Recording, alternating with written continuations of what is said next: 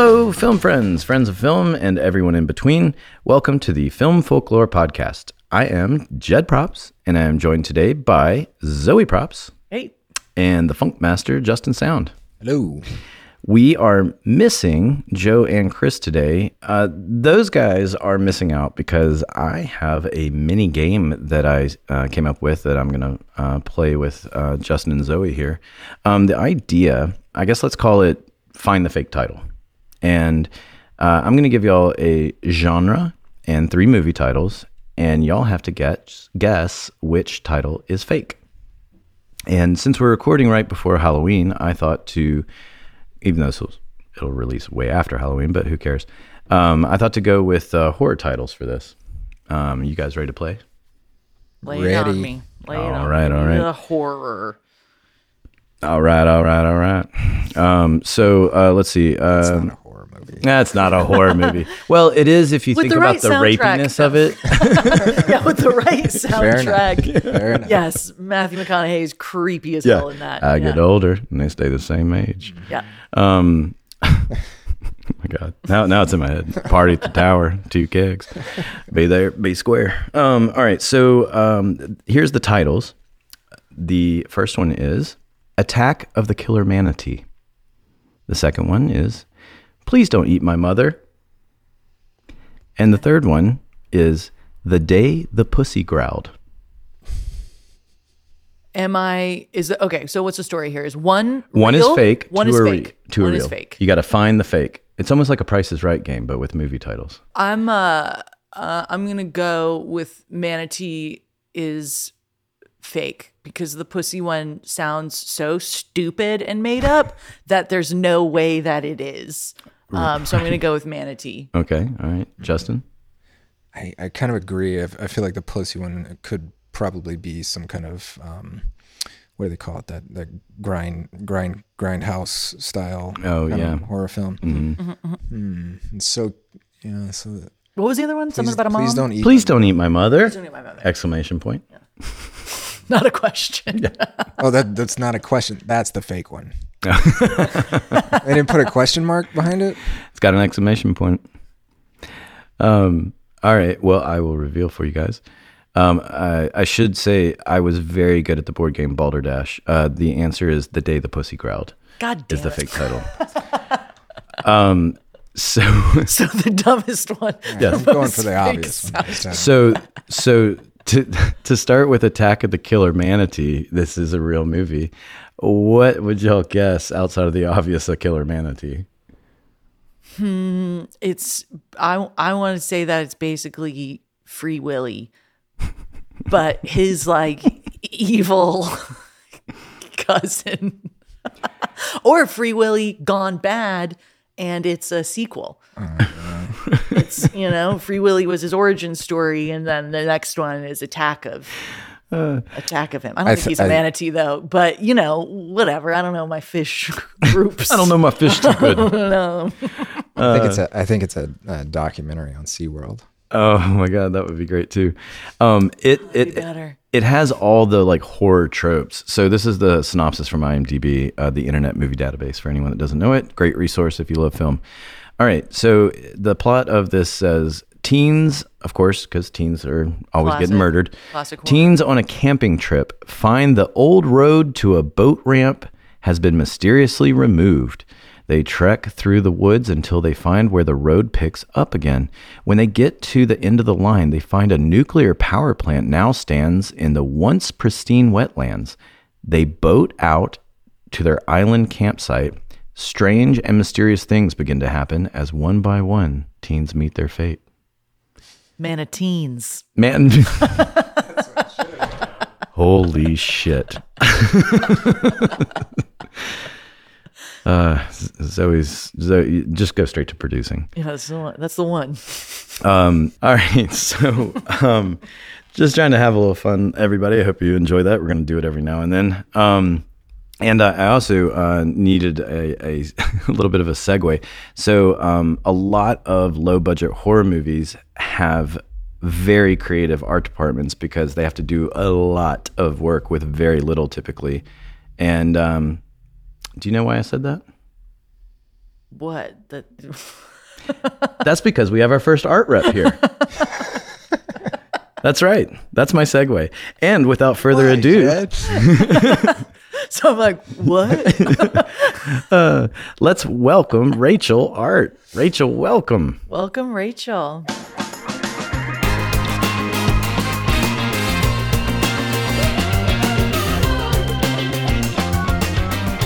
Rachel, hi. We're so happy to have you here. Um, uh, so you're an art department coordinator. I, I sometimes, yeah. And uh, and that is what you're here to talk about, and and yourself, of course, as well. So uh, before we get into all of that, uh, let's talk a little bit about uh, growing up in your in your rearing years. Were you a uh, film T V buff? Were you a film nerd kid? Or yes, I was not an art person. I was a film T V person, definitely a film T V buff from a, a very young age. I, I think my mom loved telling this story. She took me, I think I was seven or eight, and she took me to see Titanic like six times in the theater. And that's a lot for like a little kid. And that's so, a movie that needed an intermission that did not have an intermission. It did not, but I did not care. I was glued. And she was like, here, she was like, here's this kid. And this kid just, you know, with not a great attention span is just like locked into this this really, really long kind of adult movie. Leonardo DiCaprio helped. Um, but yeah, you know, come on. Yeah. But um, yeah, ever since then I basically was hooked, and yeah. When um uh well, since you said Titanic, you reminded me, we went to a crowded theater, a group of friends, and the only seats available were the front row far left. So that was my first experience Ooh. watching Titanic. Oh my gosh. I kind of hated Titanic for a while because of that. Oh, I'm sure. And it was really the fact oh. that like um, I watched it from a weird angle and your neck is just stuck in a weird position, because that sadly is before all the fun seating kind of came into the movie theater. So that was the old school seating. And um, it was like the very early version of the stadium seating. And uh, yeah, uh, sorry. So thanks for uh, reminding me of that. Um, got it. You, you, yeah, you Wrong. sunk. She didn't. Oh, I see what you did there. I see what you did there. Um, so, uh, uh, Rachel, when you, um, when you were getting into your adult years and, um, when you're going into school, were you a film school person, or were you kind of pursuing a different career? Did you, how did you get into the industry? So basically throughout high school, I, I really just loved everything film, and I we didn't really have like a film like club or anything at my high school, so alternatively I decided to like go the theater route, which was a little hard for me because I love like the whole aspect of acting, but I can be oddly shy. I know it's a big surprise. Um, Rachel's a very shy person. I'm really not, but I it's it's so like acting on stage and things like that is totally different. Like you can be really, really outgoing, and then it's like, but being thrown into theater, it's like, what? No, this is not the same. So I did start doing some theater, and I got into a little bit of acting in high school, and I really ended up loving it. And so I actually for what's forego? I for I foregoned. You, you forewent. I forewent. Maybe forewent is right.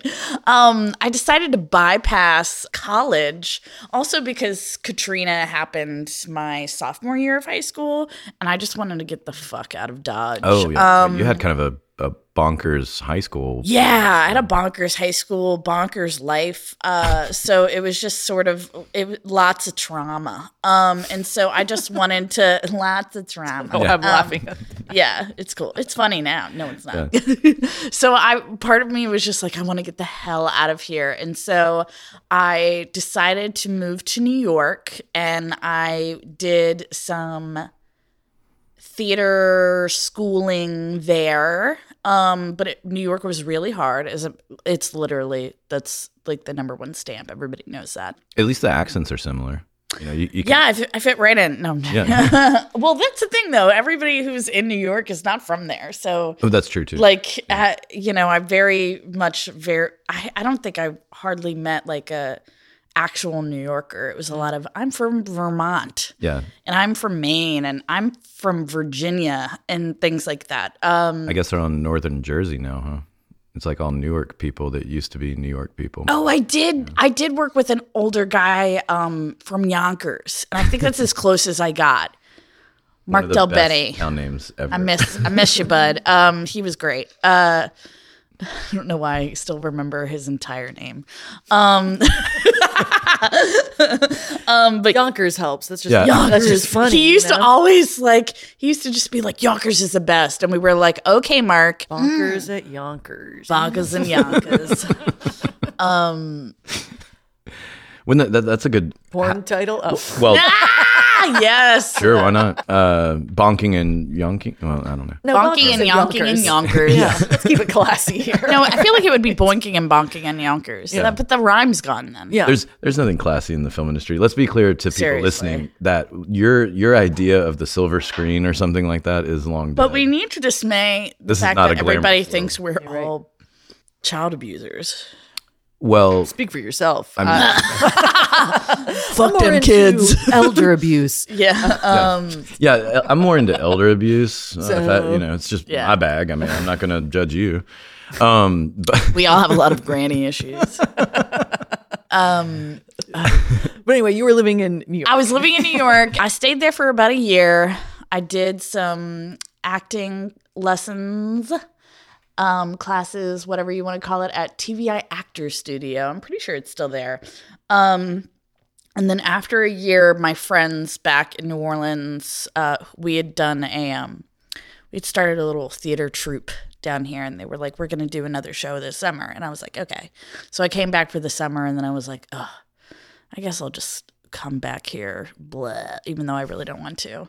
Um, so yeah, that's basically what happened. And then, um, I was like, okay, I guess I'll go to U N O, U N O, and um, University of New Orleans. Yeah, University of New Orleans, U N O, U N O, um, and, alma mater, by the way. Yeah, yeah uh, and get my, um, I'll go to film school, and so because um, I had always wanted to go to film school, but I really was hoping to be able to go to film school up in New York, but it just didn't really pan out. I didn't have the money for it. I wasn't. Yeah, it just didn't. You do save. Work. A lot of money going in state to That's m- that was my whole plan. I was yeah. going to live there for a year and then qualify for in-state tuition at one of the city colleges in New York, because New York has a bunch of quote city colleges, mm-hmm. um, and they're really great. Like I would never be able to afford like N Y U, N Y U or yeah. anything like that, but I was hoping for something, something, yeah. mm. um, just to get out of New Orleans. I love New Orleans, but it was just I, you know.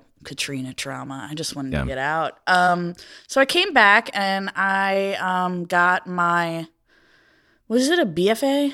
No. A B A. B A. Mm-hmm. Yeah. I'm, there was nothing fine about my degree. Mm-hmm. Um, so yeet that F. And I got a B A and I was a film major. And yeah, I uh, I got my degree in now, film. Now, uh, when I was at U N O, uh, part of grad graduating, you had to do a mandatory uh, internship. Was that still a thing there? No. That's a bummer, because that, that, that is literally what got me to where I am now. Like I went and worked for a commercial production company, and James Rock, shout out to Rock.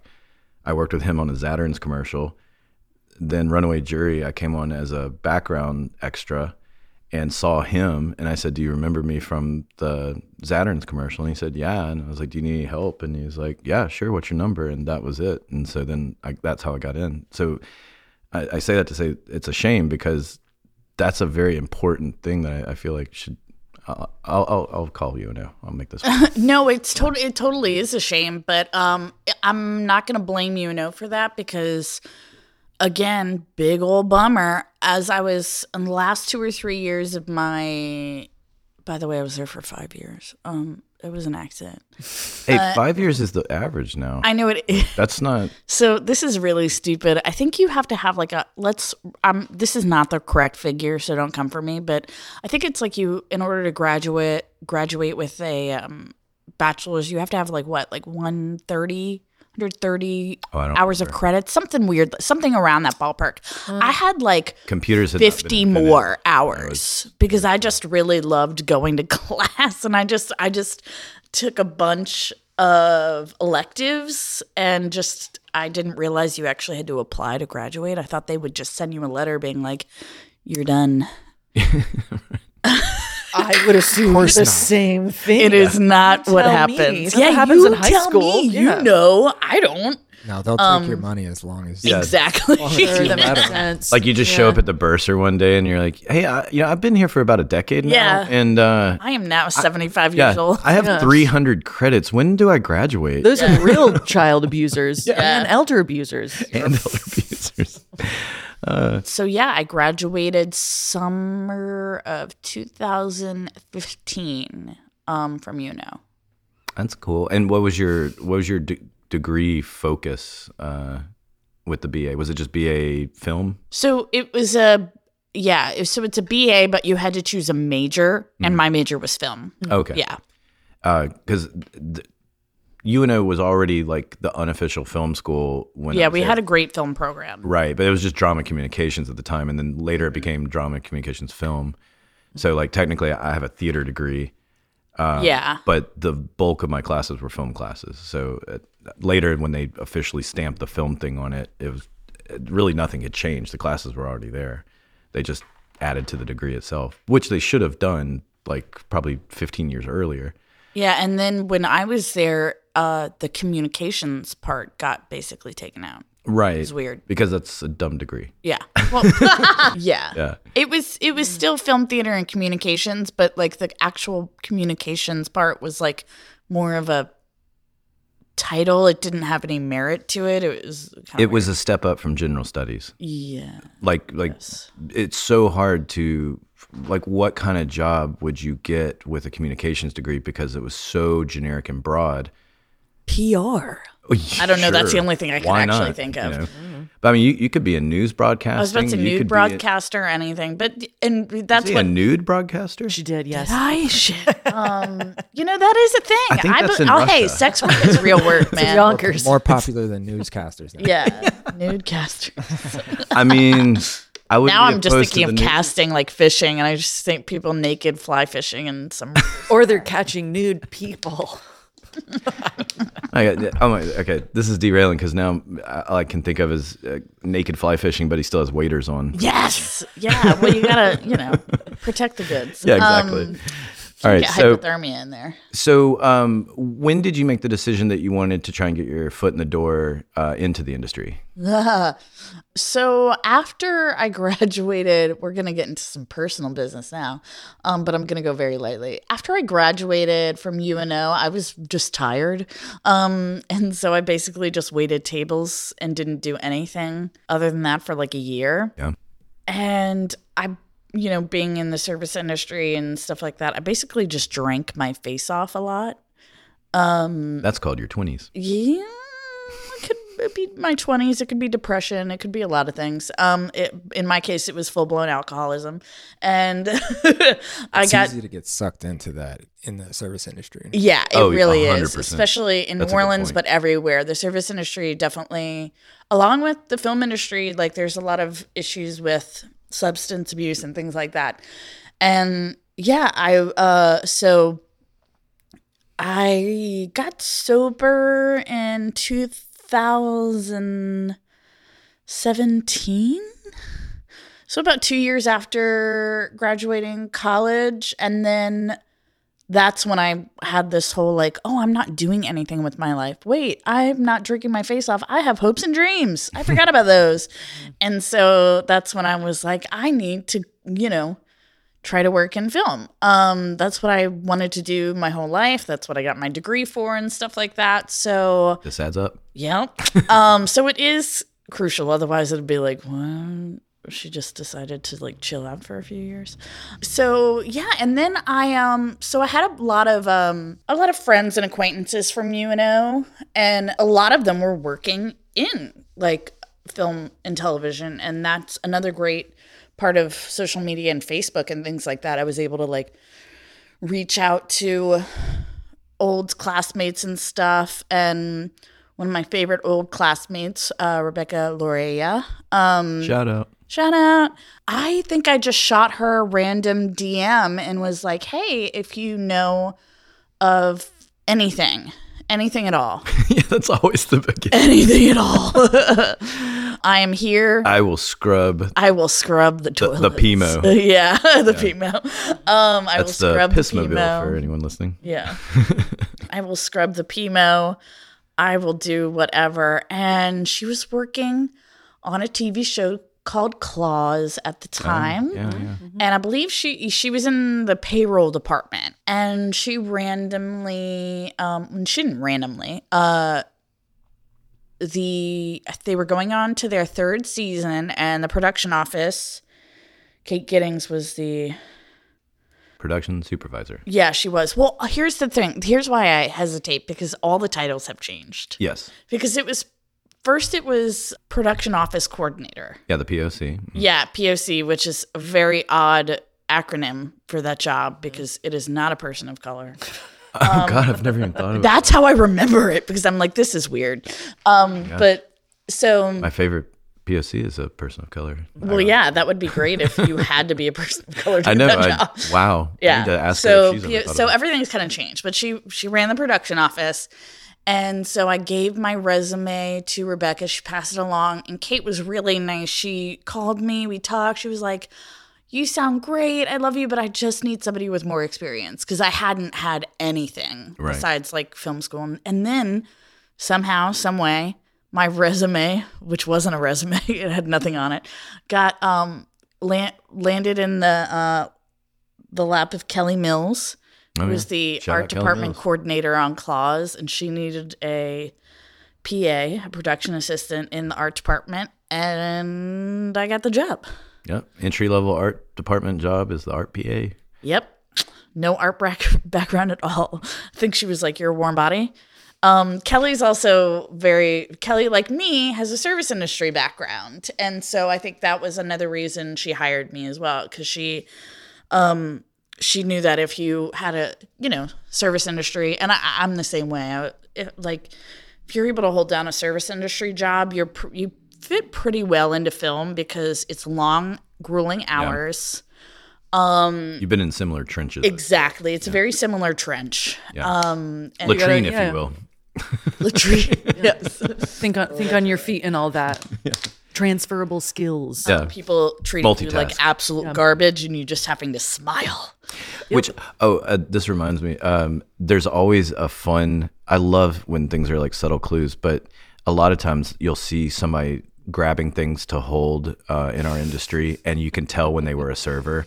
And so it's it's one of those like unspoken things where you're like going, oh, they waited tables. Oh, yeah. Like, look at how they're putting the plates on their arm. Yeah. Yep. Like, you can tell when they can't. I worked with a kid who oh. was very young, and, you know, we had a big right. food scene in a bar.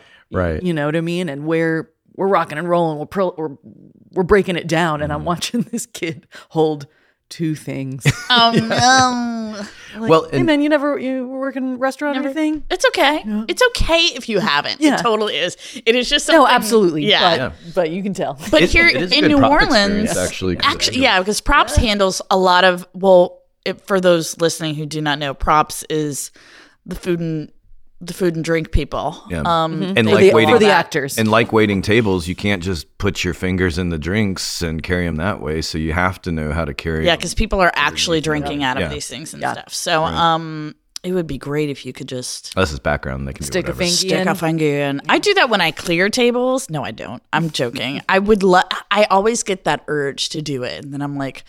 Then I'm going to have to wash my hands again for the eighty-seventh time during this shift. By the way, because of the situation we are in with the strikes, I'm back to waiting tables. Yeah, yeah. This is twenty twenty-three. Um, so, me too. We're all back in this. Series. Yeah. and it's, it's, Not me. I'm on a faith-based film. No. Yay. Congratulations. I prefer waiting tables. Um, yeah. To Jesus. Yeah. ten, I prefer ten months with no film Jesus. Work, and that's all I can get right now. But t- you take what you can get. So. Some people would call that divine intervention, Jed. Oh. Mm-hmm. Um, um, not so, me. Yeah. So you got in the art department. You're working mm-hmm. with Kelly. You're uh, you're getting to see the window to the art department coordinator. And then eventually you make the leap to the art department coordinator. Yeah, so that was extremely interesting. So it was my first ever show. I had no idea how anything worked. So Kelly was the art department coordinator, and then Kristen Leckie was our art director. Shout out Kristen. Yep. And then we had Sharon Lamofsky was our production designer. She also production designed Bring It On. Whoa. Um, when we all found that out, we all freaked and fangirled. Um, and so, uh, and then... Were there dance-offs? Oh, I wish. No, it wasn't that fun. Um, oh, and then Twig Levesque was our... Um, Twig. Twiggy Twiggles um, was our graphic designer. And so yes. that was basically the makeup of the office. And basically, I wouldn't even, I would say about halfway, maybe less than halfway through the show, the the assistant art director got a job either art directing or production designing something. Mm. So he decided to leave. And I believe because Kelly, the art department coordinator, had been working there for a while, I think there was just a consensus that they were going to bump her up to assistant art director, which meant that they needed a new art department coordinator. And oh, so you, you, you leaped on, on your literal first show. Yes. That's crazy. It That's was, rare. It was. Well, yeah. So because we are in a union and it was a union show, they did their due diligence because I think they were like, ooh, that's – I wasn't really – in question. I, I don't really know. I didn't make the decision. Mm. But um, basically they brought in a few people. They interviewed a few people. Um, and for one reason or another, uh, they still didn't have an art department coordinator after like a week or something like that. And at first I was like, oh God, I don't want that job. I, this is my first ever job in film. W- what the hell? Um, and then after a while, the... Um, That little that little fire in me was like, but I I want to be chosen. I want to be picked. So then I was like, dang, like, I okay, yeah. Like um, some more money would be great. And, yeah, your paycheck essentially doubles. Oh, yeah. yeah. Like, because here's the thing. Like uh, P As, I think I was making like ten or eleven dollars an hour. Um, not drinking helped. Like, yeah. I, you know, I didn't spend any money on booze. So, it, you know, it was fine. But, um, yeah, after a while, finally, so I, I think I I'd done, um, I'd done a, a good thing. We had uh, basically, and this is just like a classic art department story, we had purchased some um, flooring that was going to come in for a very specific scene. And it's basically a scene where someone gets murdered and dragged across this floor. And so there's going to be a giant blood smear. And the director was adamant about having there be like this particular type of color. So Kelly had bought it like two weeks ago or something like that. And it just still was not in. And we were shooting that scene that day. And we were tracking it and tracking it. Oh. And it was like nearby. It was in the state. It's a miserable feeling. Yeah, it, and this is just constantly what happens in the art department. And so I was able to track the exact location of this flooring.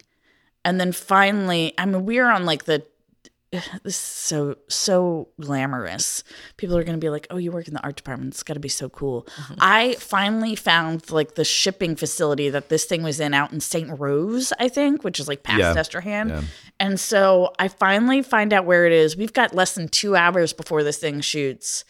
And so Sharon like throws her keys to me and she was like, go get it. And so I'm like halfway out the door, like running to go throw this flooring in the back of our production designer's car before they shut this facility down. And I get there like within five minutes of them doing it. Oh they throw God. it in the back of my car and then we make the scene.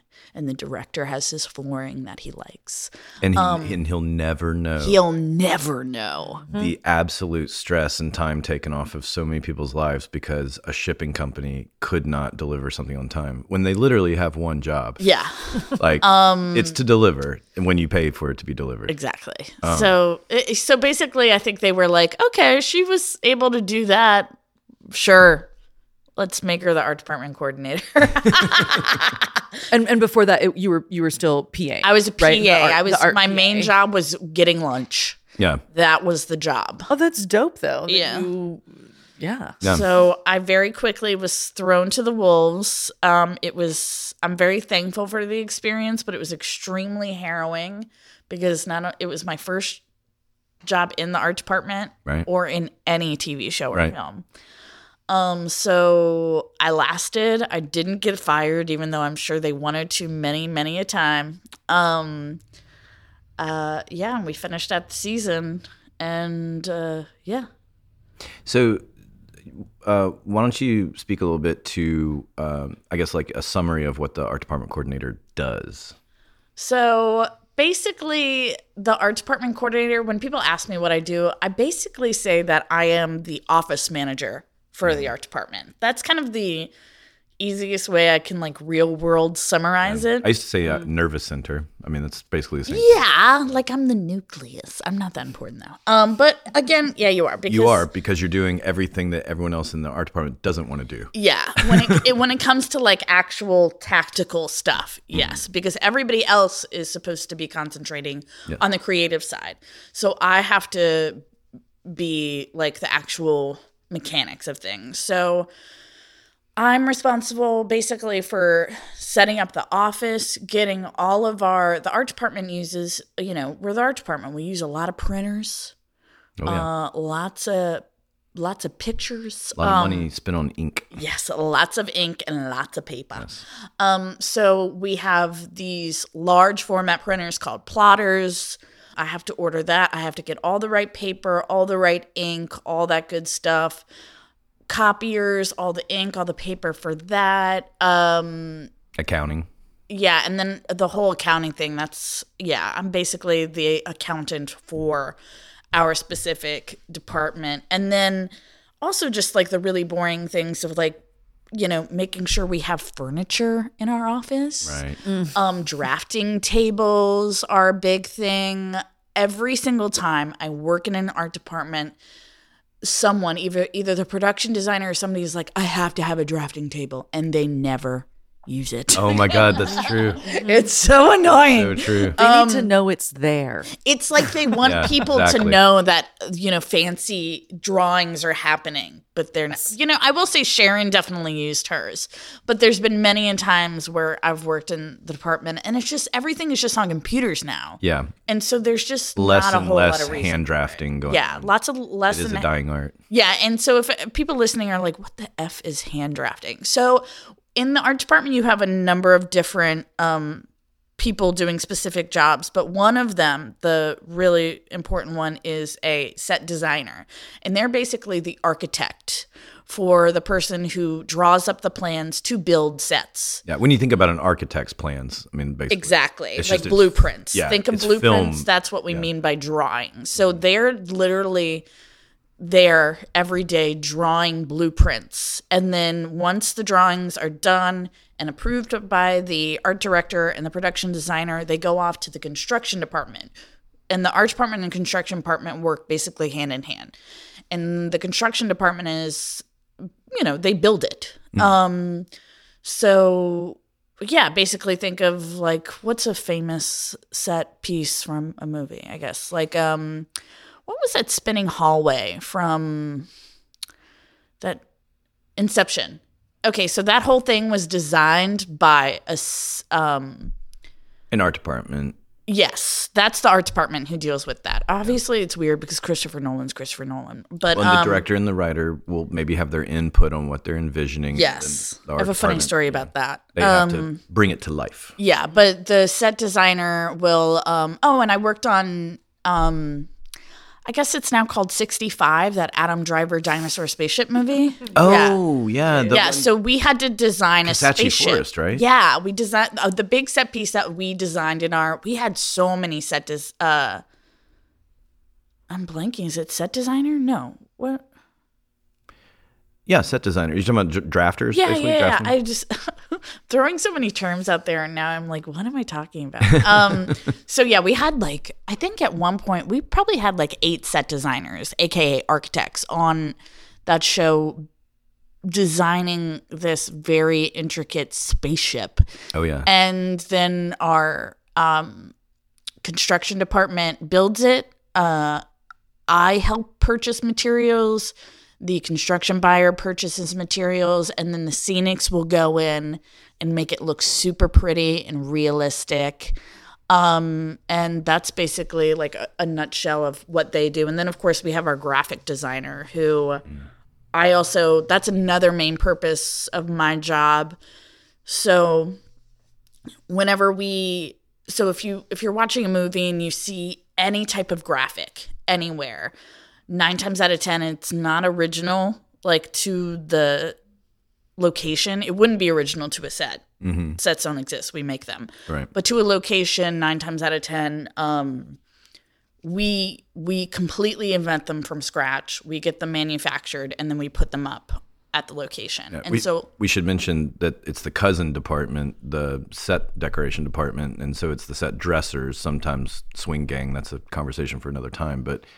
Um, y'all are handing off to them, then they're putting up the decorations on the wall and things of that nature. Yeah. So our department, even more closely than the construction department, we work hand in hand with the um, set decorating. And set decorating is literally kind of just what you would think. It's putting everything into the space that you don't pick up and walk around with. So rugs, chairs, curtains, chandeliers, vases, sconces, so many sconces.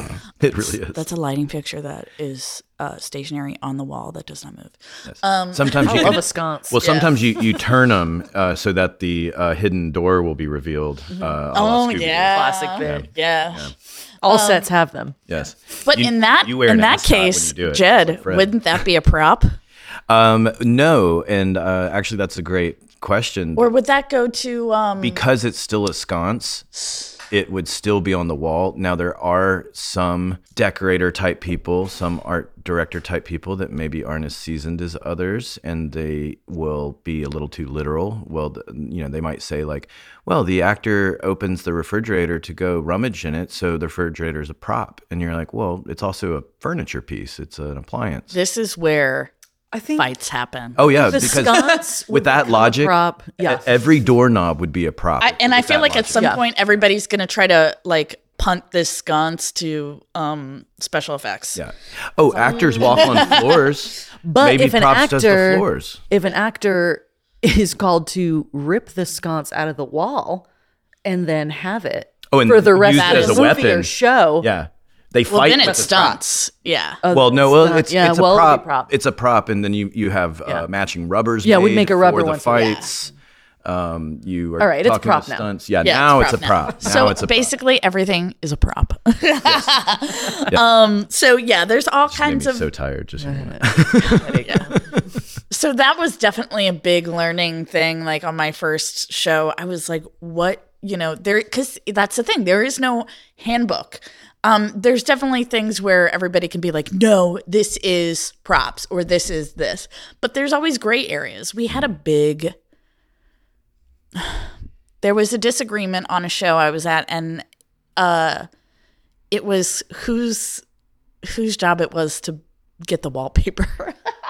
It was wallpaper gate. Oh um, and here's the thing. It varies from region.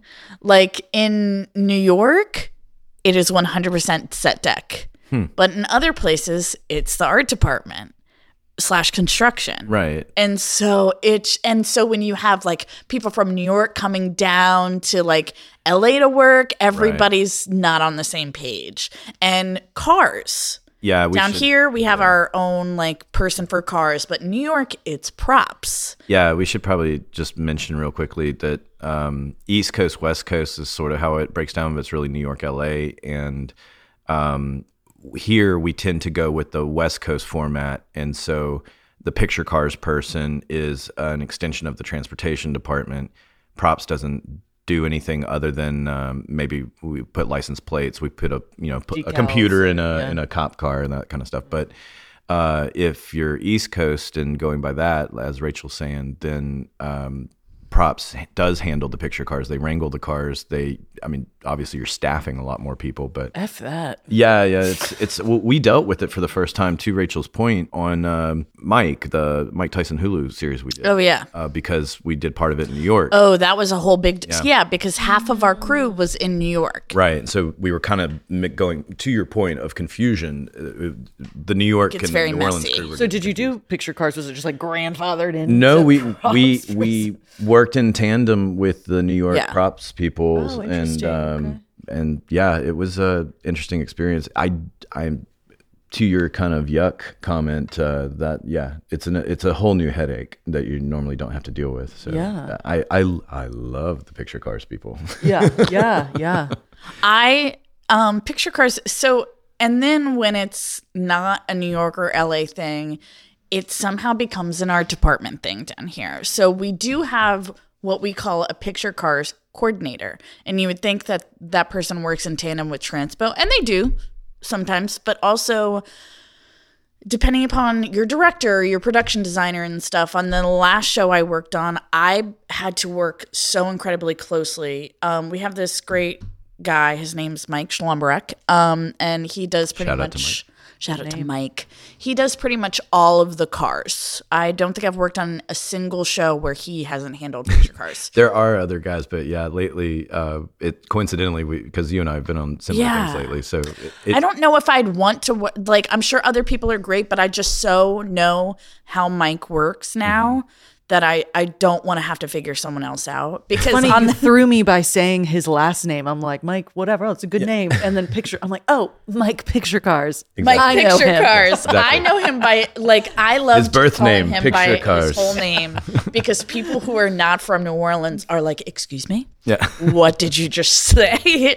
um, Schlumbrecht is a very sort of New Orleans name, I think. Um, and so I yeah. love just saying that because I feel like I'm like, yeah, yeah. my friend Mike Schlumbrecht. Lumberjack. Yeah. Um, There's got to be five or six C and eight C H Ts. And yeah, it is. I could yeah, spell it yeah. if you really wanted me to. Um, but yeah, Mike's a great guy. He's an older guy and he knows his cars. But um, on the last film, one of the last films I worked on, it was a Richard Linklater uh, film. And that was mm-hmm. ten months ago. Yep. Rick, Rick had, uh, Rick didn't have a massive... Um, oh, I don't want to use Rick and hard-on in the same sentence. Oh, um, okay.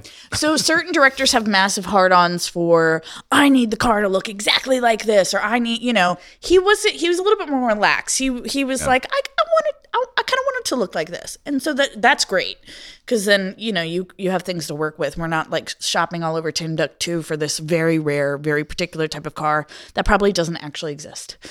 Um, and so w- I was given general notes by that were from Rick, given to the art director, that were then just given to me. Yeah. Um, and so I basically had to coordinate with Mike all of the cars um, for that whole show. The surveillance van, by the way, um, you're gonna love this. Oh God! The surveillance van showed up on the on the show I'm on currently, and we immediately recognized it. Oh, I bet you did. So we sent a picture to uh, Bruce, the production designer from uh, the Linklater show. Oh, nice. And um, and then the, we have a. Did it a, still was it still red and painted with plumber on the side, or did it get green? No, it was like that brown. That brown seventies. Yeah. Looking. But uh, um, it is a different picture cars guy on this show.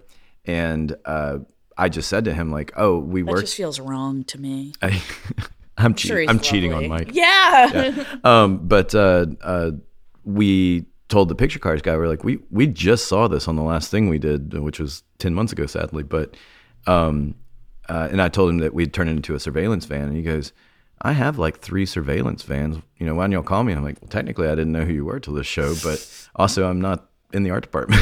Right. I'm not doing picture cards. Yeah. Well, here's the thing. That that van was Jimmy rigged to the end of its life. Mm-hmm. So it's still it's still trucking. Yeah. Um yeah, so basically, how are we gonna round this out to back to the art department? But um so also when it comes to like the surveillance van that we're talking about, we can't go into great detail because that movie's not out yet. No. But um it's a surveillance van, and just like any other kind of vehicle that you would have on a movie, a lot of times it's, you know, it's got some graphics on it. Mm. And um, the art department designs all of that. And then we either give it to the Scenics to paint on there, or one of my favorite things to do is we'll send it to a graphic shop, get it, get some magnets made, get, um, you know, some peel and stick vinyl and stuff like that, and just slap it onto that car and stuff. Um, yeah, as an art department coordinator, sometimes I have a tendency, as my job, I'll just get things that get left over mm. and that no one else has time for. So doing like a picture car schedule or things like that, um, and doing a breakdown of picture cars happens to be one of them. Um, our department works very, very closely with what we would call like a third-party vendor. And that's basically because nowadays, I think back in the days of studio systems, way, way back when, like pre probably thirties and forties and stuff, like big studios like um, Paramount would have their own graphics like departments mm-hmm. and prop departments where they would build and manufacture things. They in, still do to a certain extent. They do. They still do. I think Warner Brothers has, is it Warner Brothers that has its own? Like, N B C Universal still yeah. has the giant uh, print shop and everything. Um, and um, I'm not sure about Warner Brothers, but um, uh, I believe Paramount still does. Yeah. So a few of the big ones still do, but things are not just filmed on studio lots in Hollywood. We have to outsource a lot of that production, which goes to our um, our lovely friends who own uh, graphic shops. So a few that we work with locally are uh, Vivid Ink. Shout out. Uptown Graphics. Shout out. Um, up, Lindley? Hey, Lindley. He sent me an email not too long ago. I miss him. Um, uh, then we have O P A. Mm-hmm. Uh, yeah, we have a, we have a number of different um, places that we use, and they're great because we're a whole different beast. If we like send them a graphic, they know we need it quickly. Yeah, and and, and they they to your point, they're they're familiar with us. Like yes. they're used to our crazy requests. Because that's not how normal graphic shops yeah. work. They're like, hey, we need. If I send five hundred T-shirts this for this event happening in two months, that's usually how the world works. The right. world of film and television is totally different, and lots of rush fees. Yes, um, that's why Uptown Graphics nickname is Rushtown Graphics, because um, Lindley knows the name of the game, yeah. and so we they've acclimated to us really, really well down here because the film industry has been such a major player in New Orleans for a while now, and. Uh, yeah, I've worked in other smaller towns, and it's like that's just not how things are set up in other places. And so when film goes away or is in a lull, it hits our friends in these graphic shops yeah. really hard. It, and we also have a number of prop houses um, all around the Gulf Coast and outside of inside of New Orleans and stuff. And so Um, we give them a lot of business, and so that's just really good for everyone. Along with, there's just so many other uh, people and places too. You're you're bringing up a very good point, and because um, we need to kind of start winding down, but that's um, a really solid point that you're bringing up is that coast to coast right now, it's not just industry workers that are hurting; it's the businesses that also um, uh, prosper.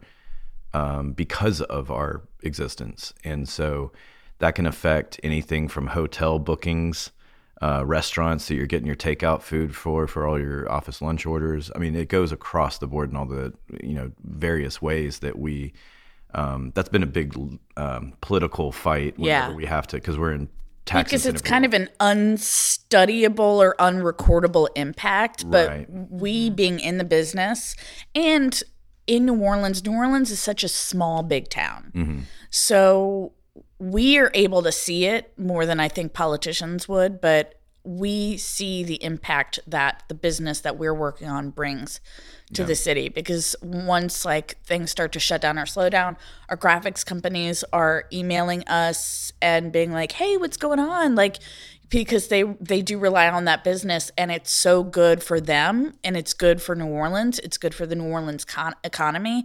And even I can just think of just all across the board, everybody's like, well, I don't see any of this money. And it's like, but but you really do. Yeah. Um, And New Orleans sees the money. And the state of Louis- Louisiana sees the money. Um, and, and I think they all see it. It's just if you're not pro-film, yeah. you're just conveniently And that's ignored. Fine. You know, it's it's fine if you don't really like film, but I think it's kind of undeniable for, like, people who don't like football. You yeah. still want the Super Bowl to come here. Like, I, I you know, it all the hotel. Also, mm-hmm. whenever we work down here, it benefits hotels. Yep. We have to put these actors and this crew someplace. It benefits some random places that you would never think of. Like, we film in stadiums sometimes, yeah. and like sports places and and things like that. We film in random warehouses yeah. that are owned by developers around this city, um, Blaine Kern Studios yeah. or whatever. Most they- of our... Most of the opponents of our industry, and it's not just specific to Louisiana, I would say any state, it's the it's where we're not shooting. So like here in Louisiana, Northeast Louisiana, mm-hmm. you know, Monroe, something like that. And I'm sorry, Monroe, you're a boring place. No. So we're not shooting there because you don't have a good airport. We're not shooting there because you don't offer a lot of amenities that a place like New Orleans, which by the way, doesn't even get the majority of money from the state coffers, which is ridiculous. Baton Rouge does. Um, I hate all of them. You uh, need a certain but, amount of infrastructure in right. order to and support. And New Orleans has the infrastructure. A film or T V show. And I'm not saying you need a ton. Ironically, better something. Than the New Orleans infrastructure. Yeah. But, you know, obviously, I don't, like, if if you're filming in New York, nine times out of ten, you're going to film in New York City and not in Yonkers, even though clearly from this episode we love us some Yonkers. Did we make I've a full been. circle there? I think we might. Yonkers. Yeah. Yeah, but basically that's me in the art department. I do a lot of random stuff. I do not have an art depart- art background. I have a film background. A lot of people um, do have an art background, uh, and some people don't. Some people go in with a graphic design background, a fine art background, a uh, construction background, or a, um, you know, drafting architectural background. I've gone from art department coordinator. I've had a position as an assistant art director. And um, so for an art director, you don't need a background in that. And that's pretty much where I would like to go. I'd like to be an art director. And then for a production designer, basically the head of the art department, you do not need like a certain type of qualification for that. I've seen people who have been set designers. I've seen people who have been graphic designers. And then I've seen people like me who have just kind of been, you know, working in the industry and working in that department and learned the ropes and are now yeah. uh, a productions and des- designer. Yeah. Yeah. There's so. definitely not one path to becoming a production designer. Yeah, definitely not. I would also say, uh, uh also as a former art department coordinator, I don't think there is any training for that job. You you just kind of learn it. Art department coordinator? Yeah, yeah, there is absolutely no training. So it's a very it's a there odd job. Training and yeah, so it's a very kind of that's that's one thing that I have learned, and uh, it is a very learn as you go. There are definitely yeah. some things that I would say will aid you and things that I have learned along the way that have been vital. You have to be generally like pretty computer literate. And when I say that, I just mean like you have to know how to work a computer. and, and Excel. You yeah. Ex- so one Excel, um, which also is very easy. Again, I've become, I've built my own spreadsheets and things like that, my own budgets and stuff. And I was able to do that from a very base knowledge of high school Excel yeah. and then lots of YouTube. Um, and YouTube is your best friend when it comes to certain things like that. So I'm pretty good at Excel now. I've watched a lot of YouTube, lots of Googling formulas and things like that. You need to know how to, you know, use Word. Mm-hmm. That helps. And just general computer stuff about like converting certain things into P D Fs and JPEGs and whatnot. And I'm telling you, all Googleable mm-hmm. things. Yeah. And then some. We love Google. We love mm-hmm. Google. Um, Shout out to Google. Shout out to Google. This uh, podcast is sponsored by Google. No, it's not. Um, one day, one day. One day. uh, so yeah, lots of Googling, lots of YouTubing, and then things I have developed along the way that I have found valuable that not everybody needs to do, but I have done. One thing, I, I work very heavily alongside the accounting department, and I am not an accountant. And so I finally like just went over there one day and I was like, explain this to me. And if you've ever met an accountant, oh, they will. Yeah. They love it. It's like nerd lingo so hard. And so they will let you know. And so now I feel like I understand the accounting part of things so much better than I'm pretty sure I've worked with people who have no idea what they're actually doing. Because we have things like purchase orders and check requests and cachet, and it's all very, you know, and a lot of people don't know how any of that works because yeah. you're not an accountant. But um and it's also it's gotten so bureaucratic. I mean, that's something that has so changed heavily is is the amount of paperwork, because our industry has become an accountant's world. Yep. And uh where you also see accountants becoming producers now, which yep. is not something you used to see. But um part of the thing of that of them like dotting the I's, crossing the T's, so to speak, is that the paperwork has gotten insane. And so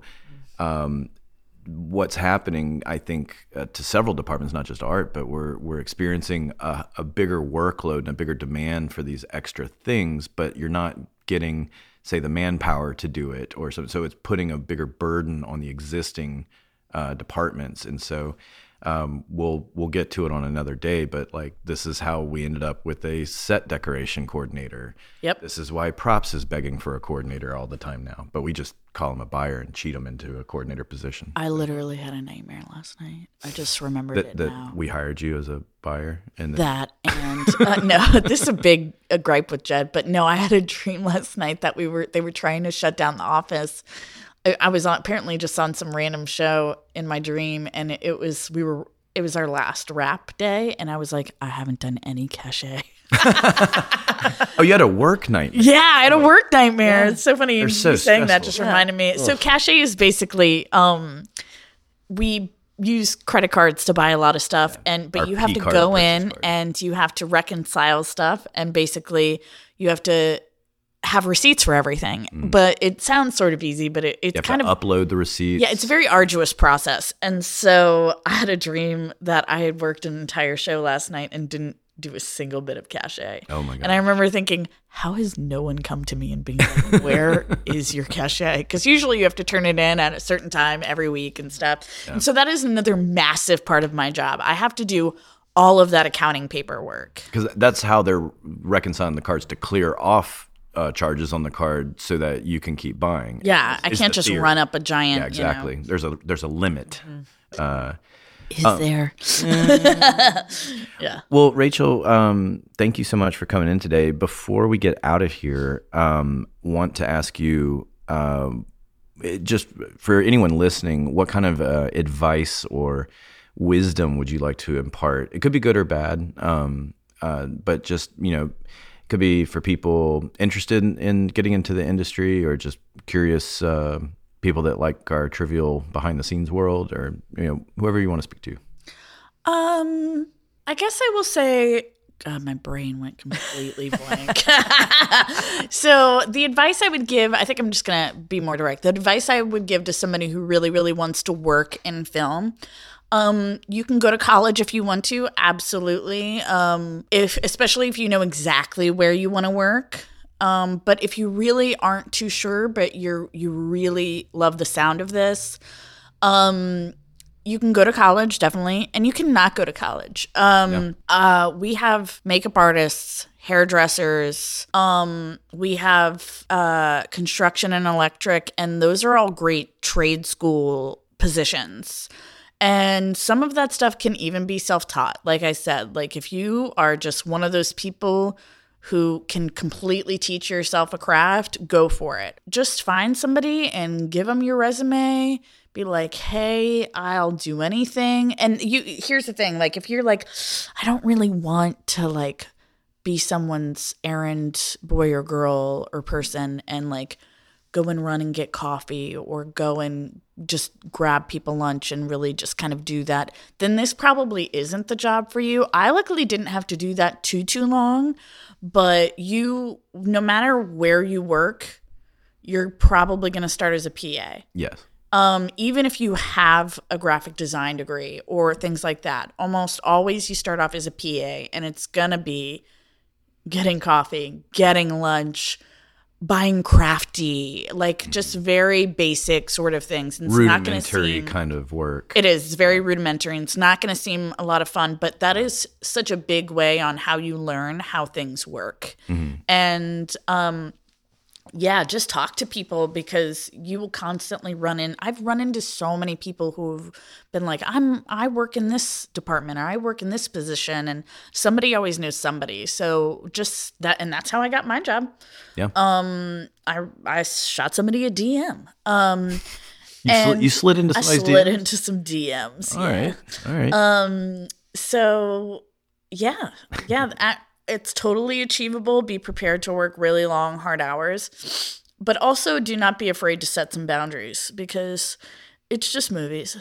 We're not saving anybody's lives. We're supposed to be making movies. It's supposed to be fun. Yeah. It's supposed to be fun.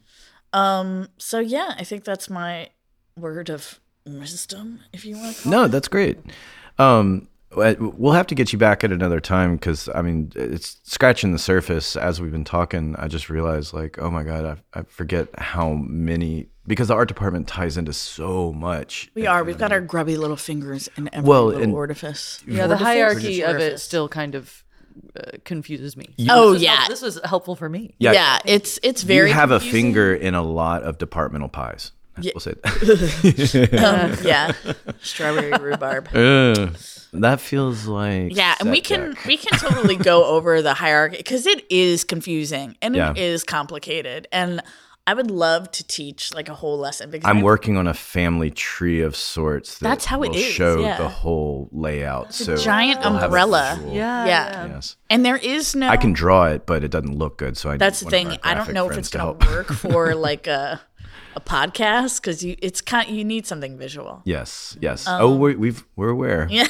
We're working on getting more visual things out. Mm-hmm. Um, well, thank you so much, Rachel, for You're coming welcome. By. Thanks for having me. Yeah, and uh, we hope to have you on again soon, and uh, hope to see you soon out in the working world.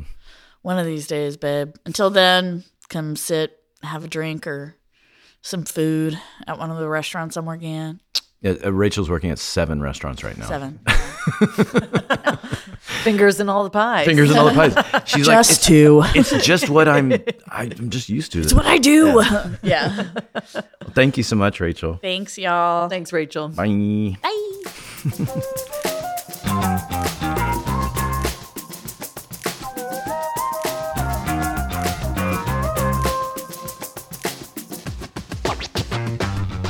Oh my God, I'm so happy Rachel was here. Uh, I need to. I, I just need a soapbox moment. Um, I used to be an art department coordinator, and when I did it, there was no established rate back then, and uh, it's one of the reasons I moved on from it. And um, and now there is at least a a.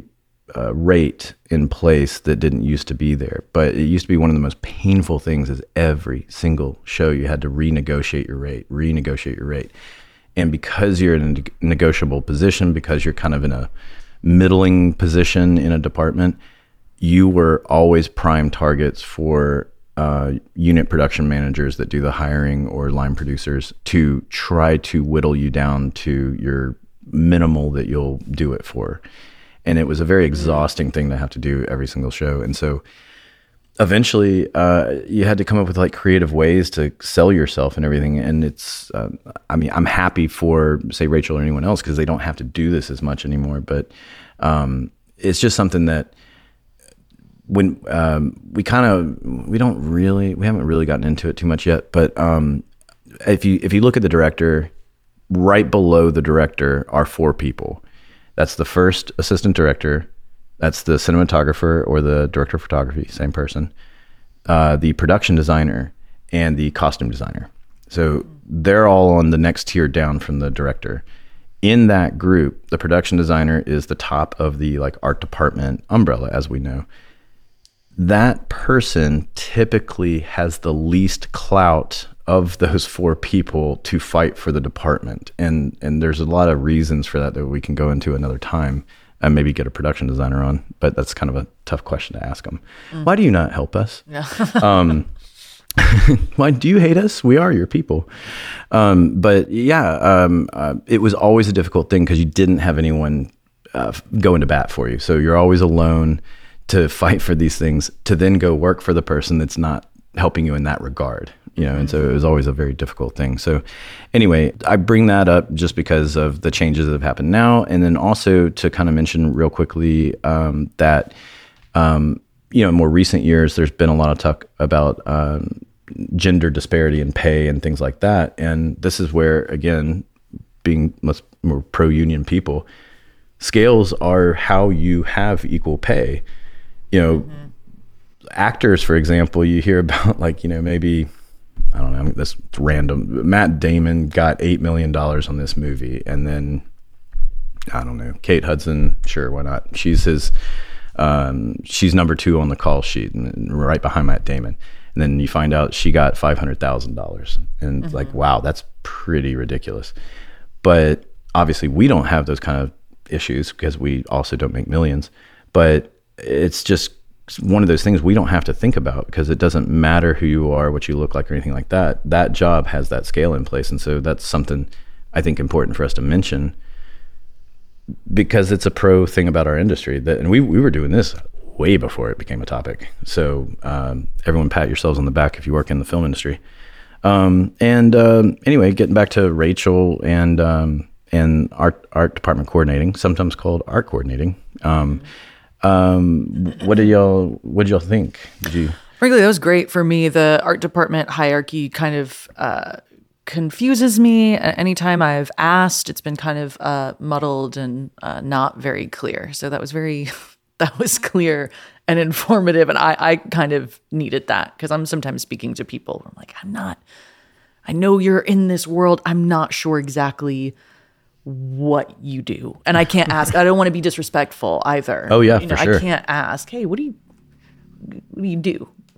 That's that's you know, it's uh, you bring up a very good point. That's something in our industry in general. Never assume, never ever assume, mm-hmm. because the moment you go, that kid looks like he's eighteen and he must be new, you'll find out, no, that's the executive producer on the show, and he's just a young-looking guy. He's actually thirty-four. Yep. And he's done ten movies or something like that as a producer. Mm-hmm. And then you're going, well, I guess I spoke kind of crappily to him. Oops. Yep. Um, so, uh, yeah, never judge. And, uh, yeah, you just never know. Well, uh, let's see. Zoe, you want to close this out? Yes. Do you like what we're doing here? Do you have thoughts, comments, questions? Maybe you have an idea or suggestion for topics you want to hear about? Well, you can find us on the intrawebs. You can email us at filmfolklorepodcast at gmail dot com. You can find us on the social medias, Instagram being Film Folklore Podcast. We have a Facebook group called Film Folklore, Twitter, X, whatever you want to call it, at The Film Folk. And yeah, thanks for joining us today. Bye, everybody. Goodbye. Bye.